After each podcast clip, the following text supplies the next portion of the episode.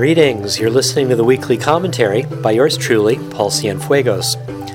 Today is the sixth and final week in my series of commentaries that unveils the fascinating story and chronology of how the U.S. Supreme Court, over the past 196 years, beginning in 1819, has transformed the business corporation from an institution that was legally subordinate to the people beginning after the American Revolution into something having more constitutionally protected so called rights than do you or I.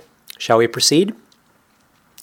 In 1996, in the case International Dairy Foods Association versus Amestoy, the Supreme Court overturned a Vermont law that had required the labeling of all products containing bovine growth hormone. They ruled that dairy corporations have the right not to speak both in the political and commercial arenas, and extends to statements of fact as well as statements of opinion. Thus, a corporation's right not to speak means they don't have to print certain product information on their labels.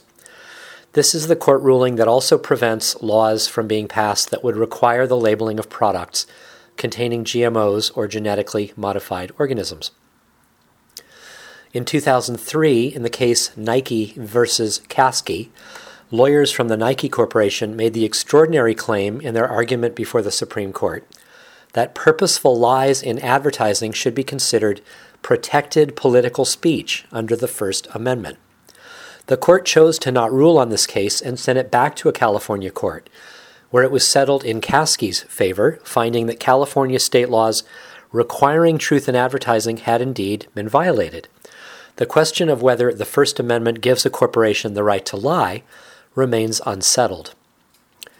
In 2010, in the case Citizens United versus Federal Election Commission, the Supreme Court overturned most provisions of the McCain Feingold Law, also known as the Bipartisan Campaign Reform Act, which had been passed by Congress in 2002 as a significant reform of campaign finance laws. The 2002 law had placed some restrictions on corporate money in federal elections the Citizens United decision reversed a 100 year precedent of congressional authority to regulate federal elections. The court stated that the previous restrictions on corporate funding of elections had led to a chilling of political speech that is central to the First Amendment. From Amy Goodman on Democracy Now! to CBS, PBS, and Fox, the media all make the claim that the Citizens United decision was the opening of the floodgates to corporate money in our elections, but this claim is simply not true. Anyone who has witnessed American political campaigns before Citizens United knows all too well that corporate money has been drowning our elections already for decades. In fact, beginning in 1976 with the Buckley versus Valeo case, that is generally known as the money equals speech decision. I like to refer to the Citizens United Supreme Court decision as the candle on the icing on the cake of corporate First Amendment free speech rights. You think it can't get any worse than it already has? Think again. The corporate lawyers have more candles ready for the cake, and will continue to add them until we, the people, start paying a lot more attention to corporate constitutional so called rights. In 2011, in the case Walmart versus Dukes, the Supreme Court ruled that employees may only bring class action lawsuits if there is proof that the company has an actual policy of paying less to women or minorities. Statistics showing that a company's female workers earn far less and get fewer promotions than men will no longer suffice. So much for class action lawsuits against corporations. In 2014, in the case McCutcheon versus Federal Election Commission, the court overturned most of the remaining limits on federal campaign contributions. Justice Thomas had wanted to go even further and abolish all campaign contribution limits. Greenpeace called this decision a legalized system of corruption through money in politics. And finally, in the summer of 2014, in the case of Burwell versus Hobby Lobby stores, the Supreme Court, in its ever so supreme wisdom and authority, decided that a national chain of 500 big box stores that sells hobby supplies deserve to, deserves to have its First Amendment religious freedoms protected. No, I'm not referring to the constitutionally protected religious freedom of the evangelical Christian couple who privately own this corporate chain. The court ruled that the corporation itself, the legal fiction itself, deserved to have its religious beliefs protected. You can't make this stuff up.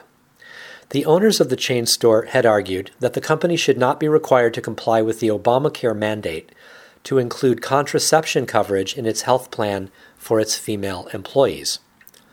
And this coming March, the Supreme Court will hear a case where a nonprofit corporation will be claiming constitutionally protected religious freedom as well, once again arguing that Obamacare violates the corporate legal fiction's religious beliefs. Stay tuned.